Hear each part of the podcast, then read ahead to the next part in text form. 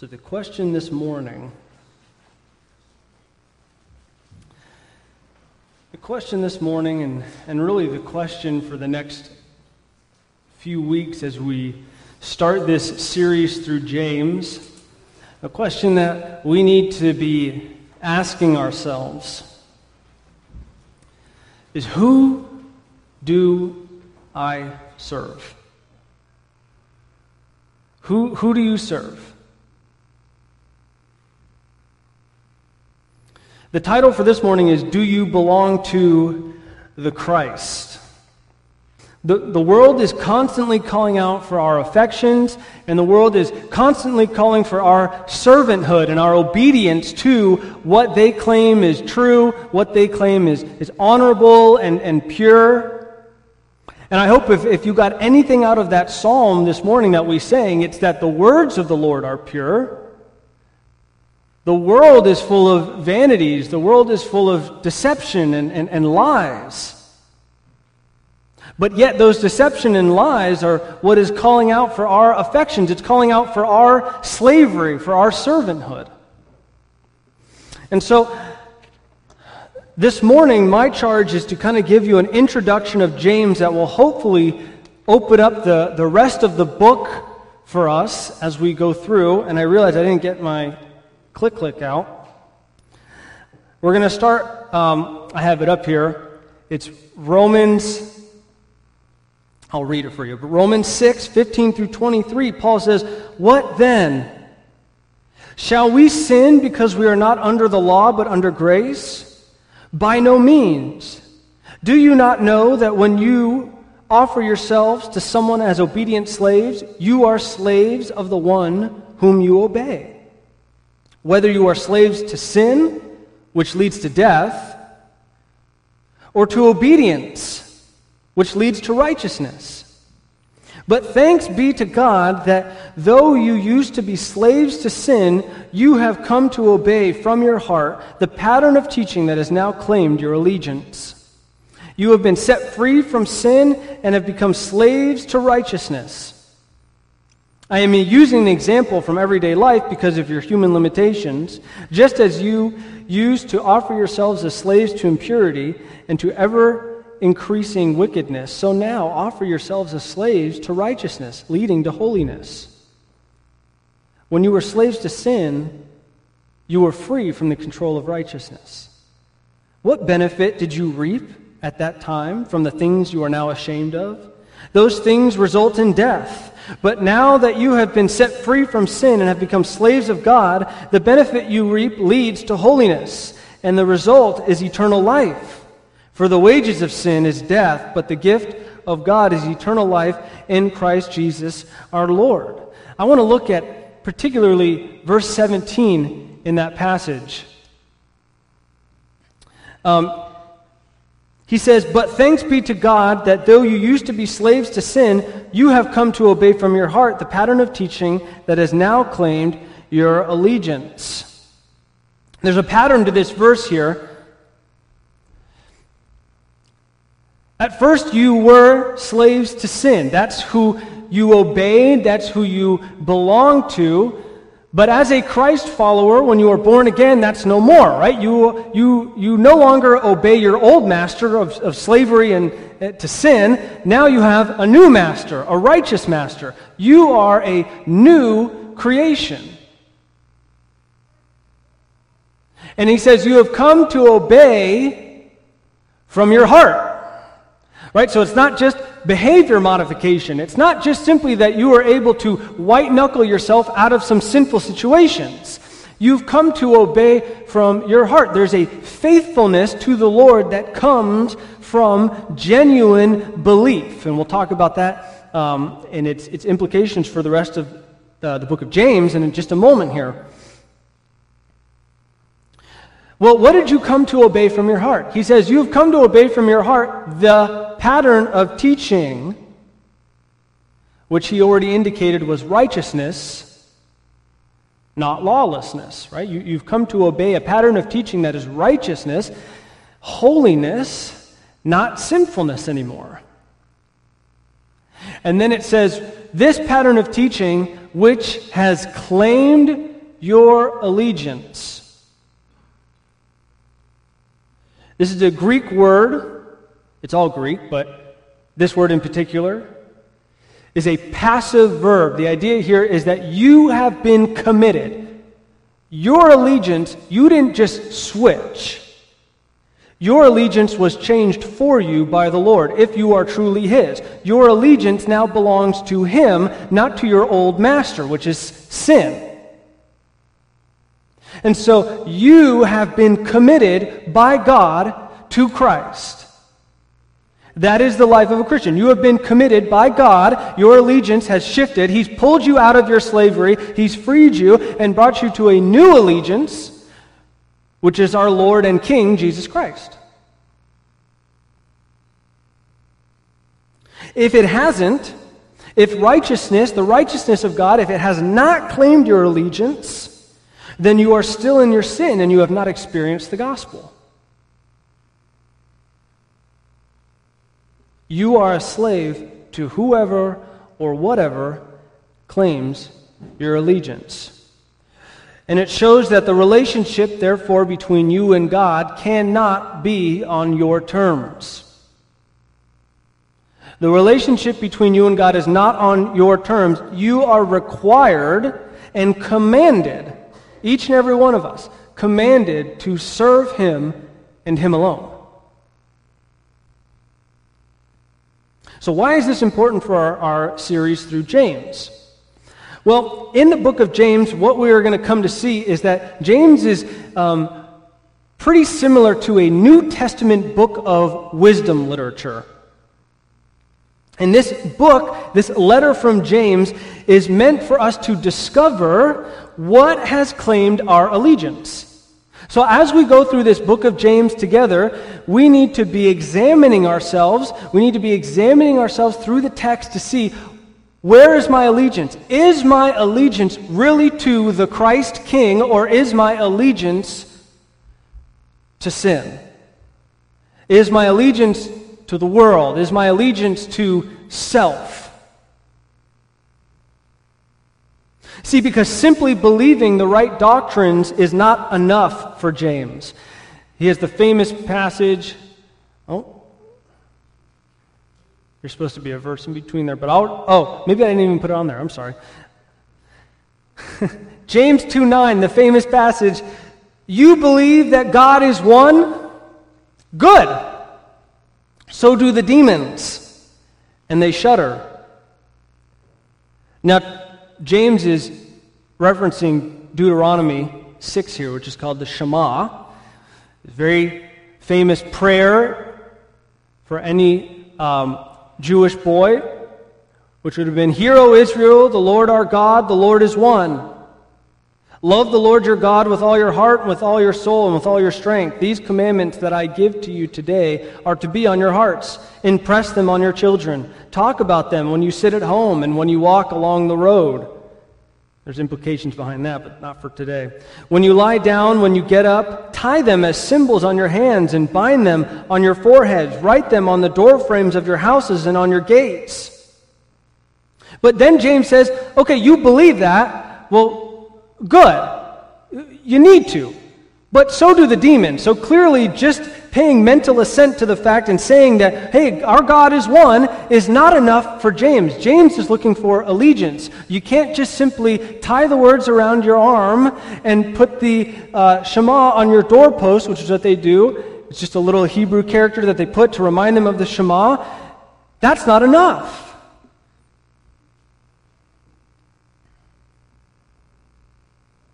You must do the deeds of belief as well. And that's why he says, Love the Lord your God with all your heart, with all your soul, and with all your strength. You can't just say it. You have to do it. You have to actually believe it and do the deeds of that belief. But then also, doing good things is not enough either. Because James says in 127 that religion that God our Father accepts as pure and undefiled is this Look after orphans and widows in their affliction or their distress, right? But keep yourself from being polluted, or some of your translations say unstained. Keep yourself from being polluted by the world. So you can't just simply pay mental assent without the deeds of faith, and you also can't just simply do good deeds without being unstained from the world and think that's enough. If, if, you're, if you're doing good deeds like the world is doing good deeds and, and you're just with the same mentality as the world, then James says that's false religion. That's defiled religion. That's not pure before God.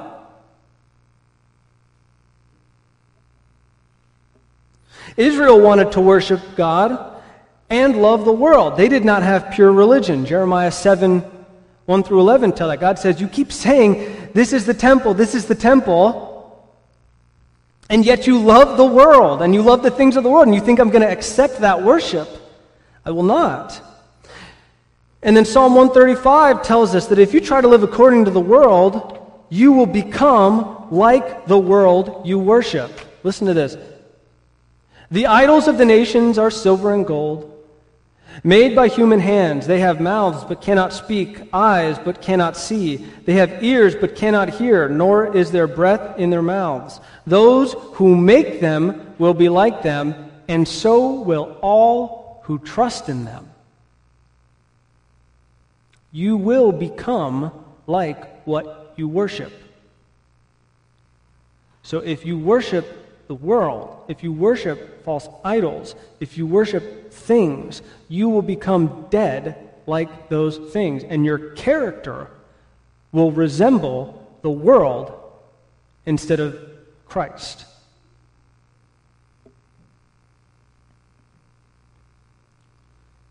So, James's concern is that you must determine whether or not you truly belong to the Christ. That's our setup. Now I'm going to pray. That was all an introduction, but the rest of it's shorter, so it's fine. It was just a long introduction. Let me pray, and then I'm going to give us some background on the book of James that'll be important for us to understand this question and this examination. Heavenly Father, I pray this morning and thank you, Lord, that we can come together and, and worship you, Lord. I, I'm so encouraged by the people here. It's so encouraging to see so many brothers and sisters in Christ coming together to worship you. Lord, we know that there is fear out in the world. And while we don't want to be uh, callous toward the world, callous towards those who are in fear, we also want to obey you, Lord, when you call us to come together and worship you. Lord, I pray that as we go through uh, the book of James, that our allegiance would be shown, whether it's to you or to the world or to sin, Lord. And that if our allegiance is to the world, Lord, that you would commit us to you. Bring us out of the world, Lord. Call our hearts out of allegiance to the world and, and bring it into a loving and saving relationship with you, Jesus Christ. I pray, Lord, for the rest of the sermon that it would be clear, that it would um, speak to the hearts, Lord, not because of my words, but because of your word shining forth. Use me as an instrument, Lord Jesus. In your name I pray. Amen.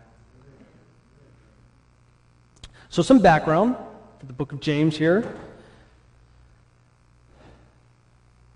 Um, the first thing we I want to show is that the author is James, but really his name is Jacob. Okay, maybe you've never heard that before, but in Hebrew and in Greek, it's, it's Jacob. It's very clearly it's Jacob, but it's been anglicized to James, and that's how we recognize it today. But I think Jacob is actually a pretty important element, as we'll see, because he's writing to the 12 tribes in dispersion. But this James is the half brother of Jesus. In the Gospel of John, we are shown that he was um, unbelieving. He, he wasn't too proud of his brother. Um, but Paul tells us in 1 Corinthians 15 7 that when Christ appeared, he appeared first to James and then the apostles. And it's probably there that uh, James was converted, that he had his, his come to Jesus moment when he saw his brother risen from the dead and true to all that he had said and claimed. So Christ appeared to him, and then he was with the apostles in, at the beginning of Acts praying. Um, so it was very quickly that he uh, had come to this saving relationship with Jesus Christ. He had been, become part of the church.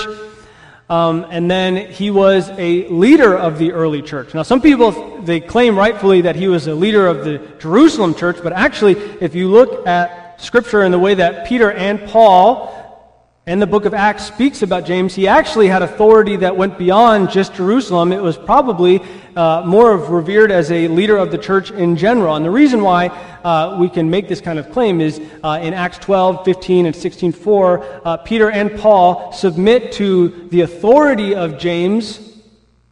And it is James at the Jerusalem Council in Acts 15 who makes the final judgment call. And he says, I have decided so there's authority that's, that James has. And that's, the reason why that's important to bring up is because this is, as we'll see in a second, I don't want to give too much away real quick, but this is the earliest New Testament book.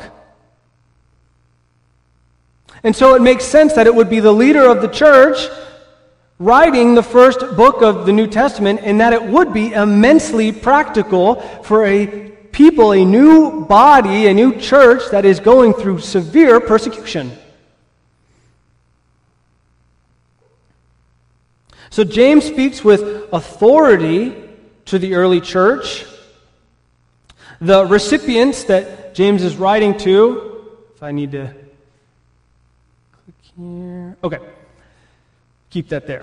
So the recipients that James is writing to, he calls the 12 tribes in the diaspora or in the dispersion. They're exiled. They're, they're fleeing from Jerusalem because of the persecution that had just taken place. This happened, this dispersion happened because of what happened to Stephen, who was the first martyr. So this happens all the this begins to happen, I should say, all the way back in Acts uh, chapter 8. On that day, a great persecution broke out against the church in Jerusalem, and all except the apostles were scattered throughout Judea and Samaria. And then the main passage that a lot of scholars and commentators use to kind of identify the timing of this is Acts chapter 11, 19 through 21, where he says, Now those who had been scattered by the persecution that broke out when Stephen was killed traveled as far as uh, Phoenicia, Cyprus, and Antioch, spreading the word only among Jews. But some of them However, men from Cyprus and Cyrene went to Antioch and began to speak to the Greeks also, telling them the good news about the Lord Jesus. The Lord's hand was with them, and a great number of Gentiles believed and turned to the Lord. So, James, right, as Jacob writes to the early church that he calls the 12 tribes in dispersion. So James, as a leader, writes as kind of like a patriarchal figure, writing these wisdom, this wisdom to the church. And listen to this. He tells them, he, as he calls them uh, the 12 tribes, this is the continuation of the true Israel. True Israel is Israel that believes in the Christ, the Messiah. So listen, James says, stay fast, stay steadfast under trials, which the original 12 tribes did not do. Carry out the mission of God, which the original 12 tribes did not do. Be faithful to the Christ, which the original 12 tribes did not do. So the date of this book is, uh, like I said, it's, the, it's the earliest New Testament book, 46 to 48 AD and it's a unique style of writing that resembles Jewish wisdom literature.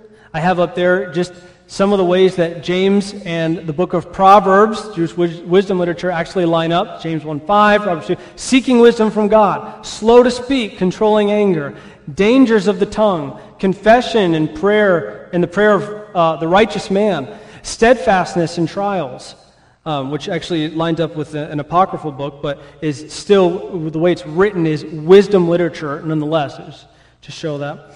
Um, it is the quickest and bluntest book of the New Testament. It has the most use of the imperative verb, which means it's the most use of telling us to do something, or to be something, or to believe something, of any other book in the New Testament. And it echoes the sayings and teachings of Jesus during his earthly ministry as well. James lines up clearly with the teachings of his half brother, Jesus joy in trials, asking you will receive, doers of the word, the tongue defiling. And even more closely, it lines up with uh, the Sermon on the Mount. Okay, so that's our background information, which is meant to help us to better understand um, why this book would have been written, why James would be using these sort of imperatives, why James would be so focused on this is what you need to believe, this is what true faithfulness is. And I can imagine that from James' perspective, there's an element of I've, we've seen it happen with our fathers over and over and over again that we are told this is what true faithfulness is, and then we fall away. Right? When Israel is put under trials in the Old Testament, they don't do too well. And so now Israel, true Israel, right, believing Israel, is under persecution again after the martyrdom of, Stephen. And they've scattered. And so James writes to them In your dispersion, in your exile, in your scattering, this is what true faithfulness looks like. And so that finally takes us to. Oh, sorry, I had an outline too. This is our tentative outline for, our, for when we go through James. Right? So we're going to be examining whether or not we have true saving faith, saving faith in trials and temptations. Right? But this is our passage for this morning. It's very long.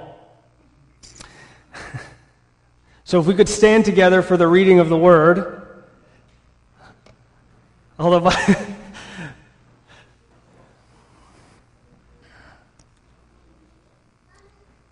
James 1 1. James, a servant slave of God and Lord Jesus the Christ, to the 12 tribes dispersed, greetings.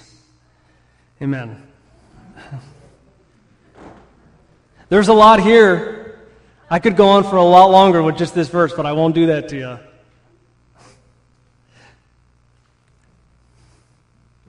What does it mean? What does it mean to be a servant slave of Jesus the Christ? When I was reading this verse, the first passage that came to mind was Matthew 7. Not everyone who says to me, Lord, Lord, will enter the kingdom of heaven but only those who do the will of my Father who is in heaven. Many will say to me on that day, Lord, Lord, did we not prophesy in your name? And in your name drive out demons, and in your name perform many miracles? And then I will tell them plainly, I never knew you. Away from me, you evildoers.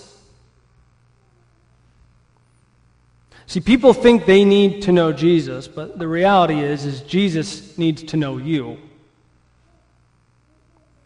We, the reason we think this way generally is because we are, in our sin, we are fundamentally narcissistic. Life is about us.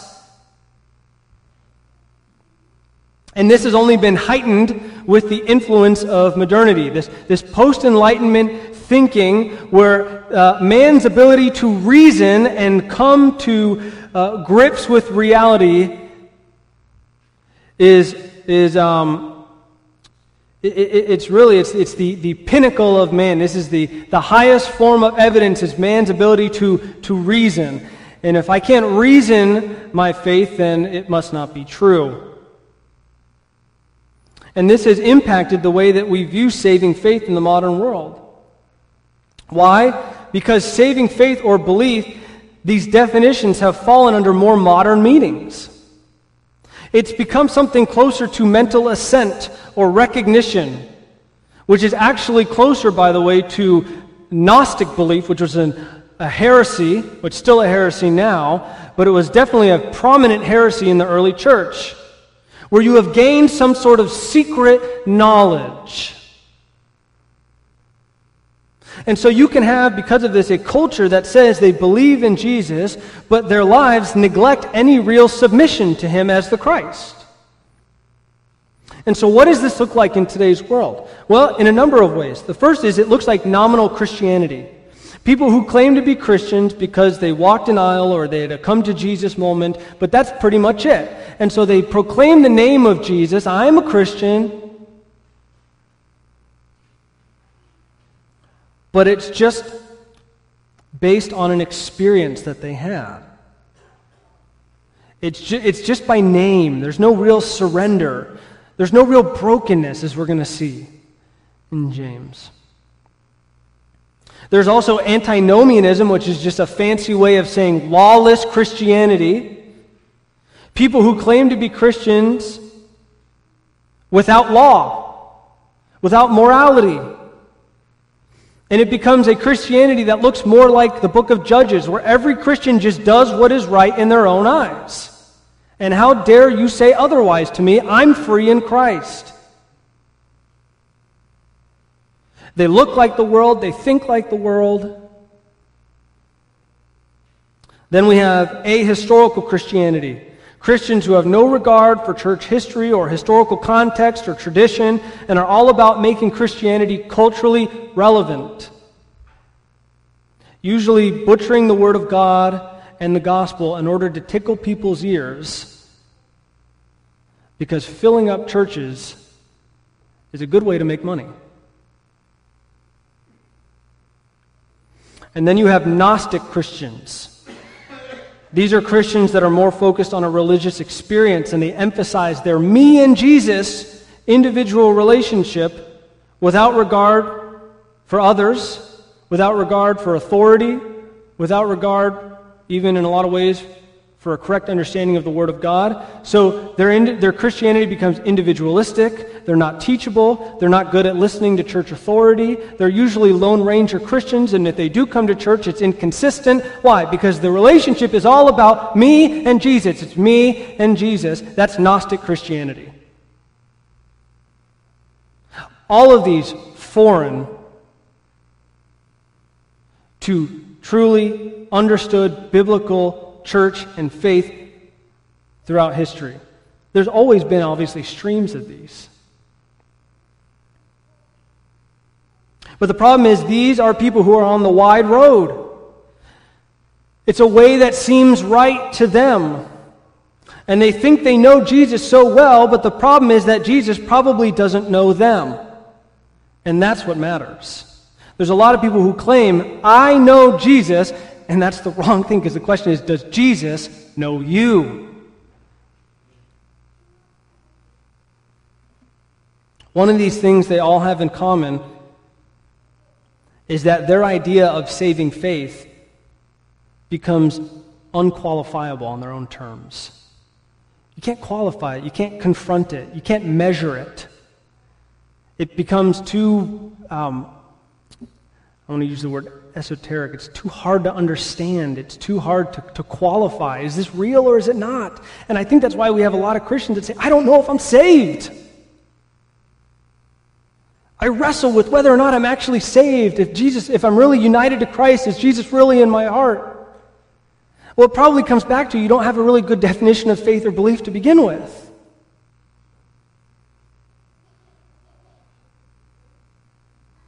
Faith Pistis, the Greek word as it is biblically understood, is closer to this idea of fidelity, faithfulness. It's a faith, it's a belief, but it's a belief that is shown by its faithfulness to the Word of God and our faithfulness to Christ. So, one thing we have to recognize is that Jesus is Lord whether or not we say so. He is King whether or not we recognize it whether or not we want to admit it. And this is why men like James in our letter and Paul consistently called themselves servant slaves or slaves or servants, depending on your Bible translation, of the Christ, of God. Why? Because their idea of faith wasn't just, I'm a believer in God. Their idea of faith was, I'm a servant of the Lord. I am belonging to Him now. My allegiance is to Christ and God alone.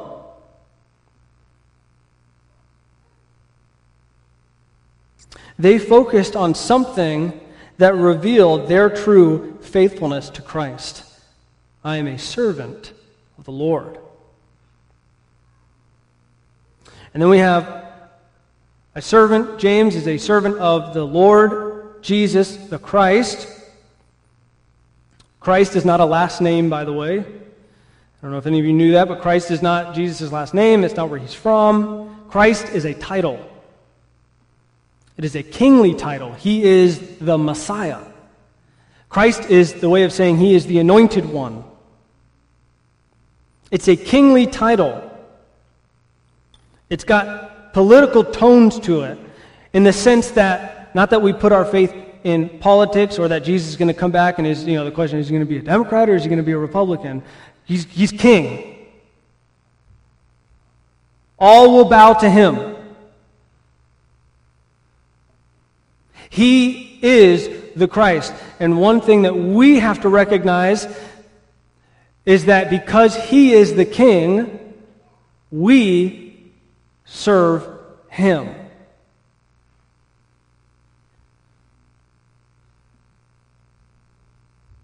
This is why through the Gospels we hear Jesus announce the kingdom of God or the kingdom of heaven. It's kingdom in nature. That's what he's focused on. Why? Because he's the king. You want to get into his kingdom. That's the eternal kingdom. The kingdom of this world is falling away. The kingdom of this world rejects God. The kingdom of this world will only accept you on their terms. So the kingdom of Christ and the kingdom of the world are at odds with each other. And you can only have allegiance to one. This is why Paul confirms this in 2 Timothy when his emphasis is on uh, the gospel. He says that Jesus Christ has risen from the dead. That's his focus, right? He's conquered the enemies of sin and death. But then he says, and the offspring of David, which is pointing to what? His kingship. Who will judge the living and the dead. So, all this to say, this is the concern of James. This is the concern for us as we go through this book. Is your allegiance to the Christ? Do you talk a big game about your faith, but does your life actually show real surrender to Him? Or do you talk the talk and not walk the walk? Can you claim, like the demons, that you believe in Jesus, but the reality is your life shows that you pay allegiance to Satan and the world?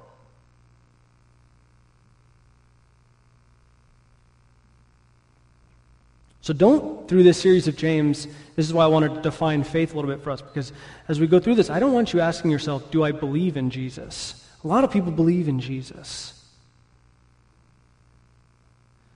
I want you to examine if your faith is the kind of faithfulness of a servant to his Lord.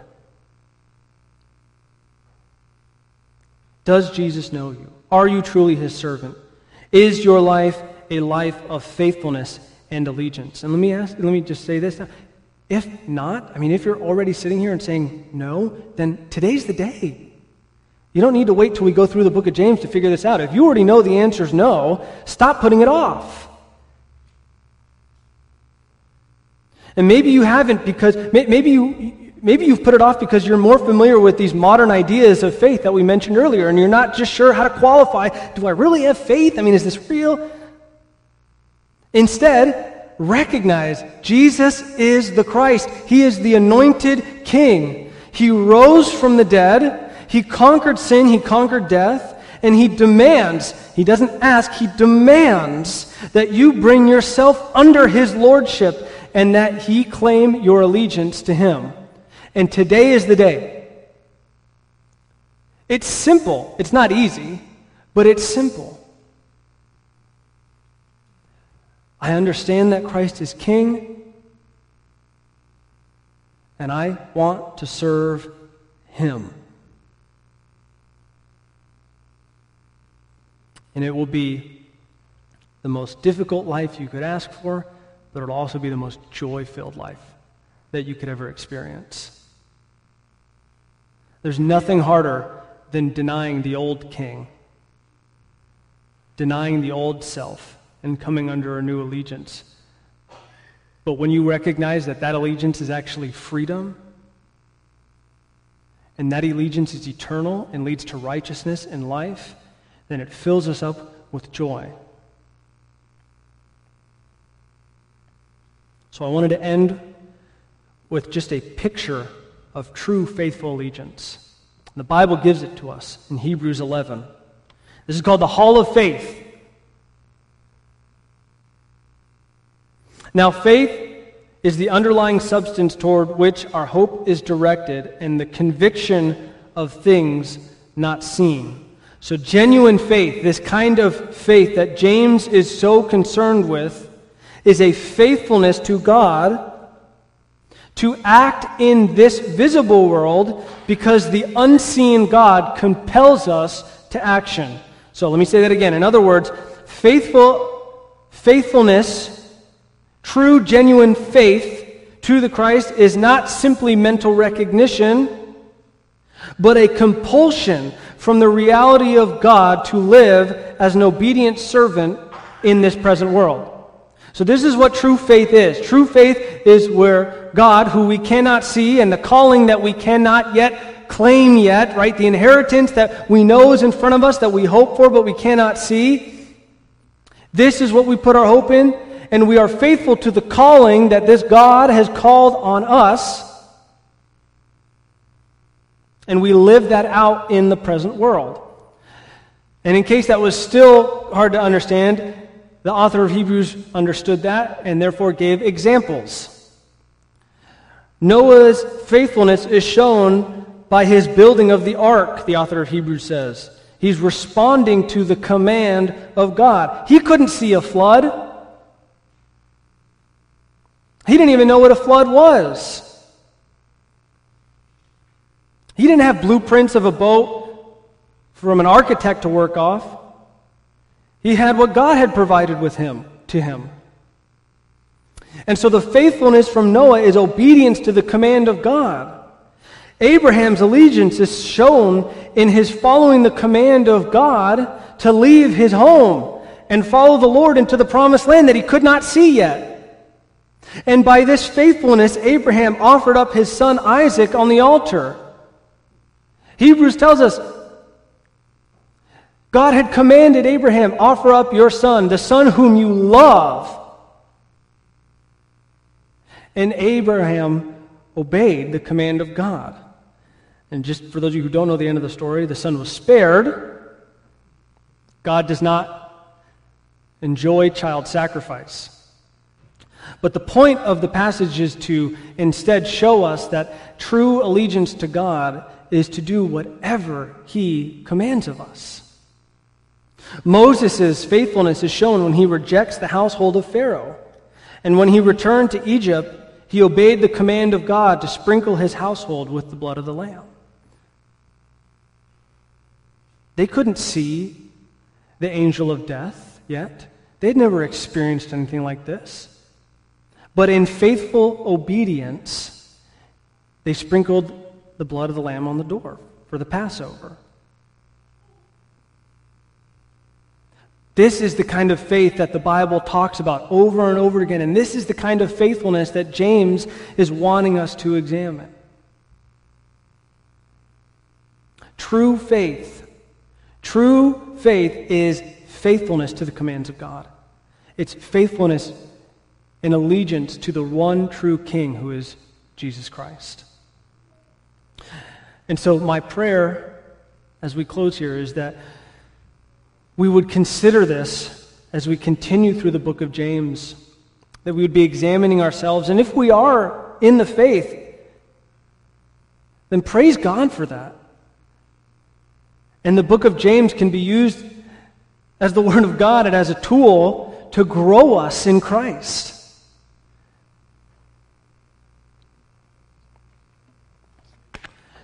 But I will say one more time, because I know that there are some of you out there who don't know whether or not you're saved or recognize that you're not. And I'll just tell you, I hope the book of James opens your eyes to what true faith really is, what saving faith really looks like. But I also pray that you don't wait till the end of the book of James to discover that. I pray that the Lord reveals that to you now. And that you would make that profession of allegiance to Him as King. Let's pray. Lord, we thank you for this morning. And I do pray, God, that each and every one of us would be your servants, would be your workers, God. I pray that we, as the Oasis Church, would be a light that shines in the darkness because of our love for you, Lord, and our willingness to follow and obey your commands out of joy and out of love. And because of that, that we would also show a love to others as well. And a love that is bold enough to share with them the truth that you are King. I pray, Lord Jesus, for each person in here, Lord, to be called by you into his kingdom. And I pray, Lord, also for each person here who is already uh, part of that. Lord, that you would grow us as we go through the book of James. Make us stronger believers. Make us look more and more like our Lord and Savior, Jesus Christ. And it's in His name that we pray. Amen.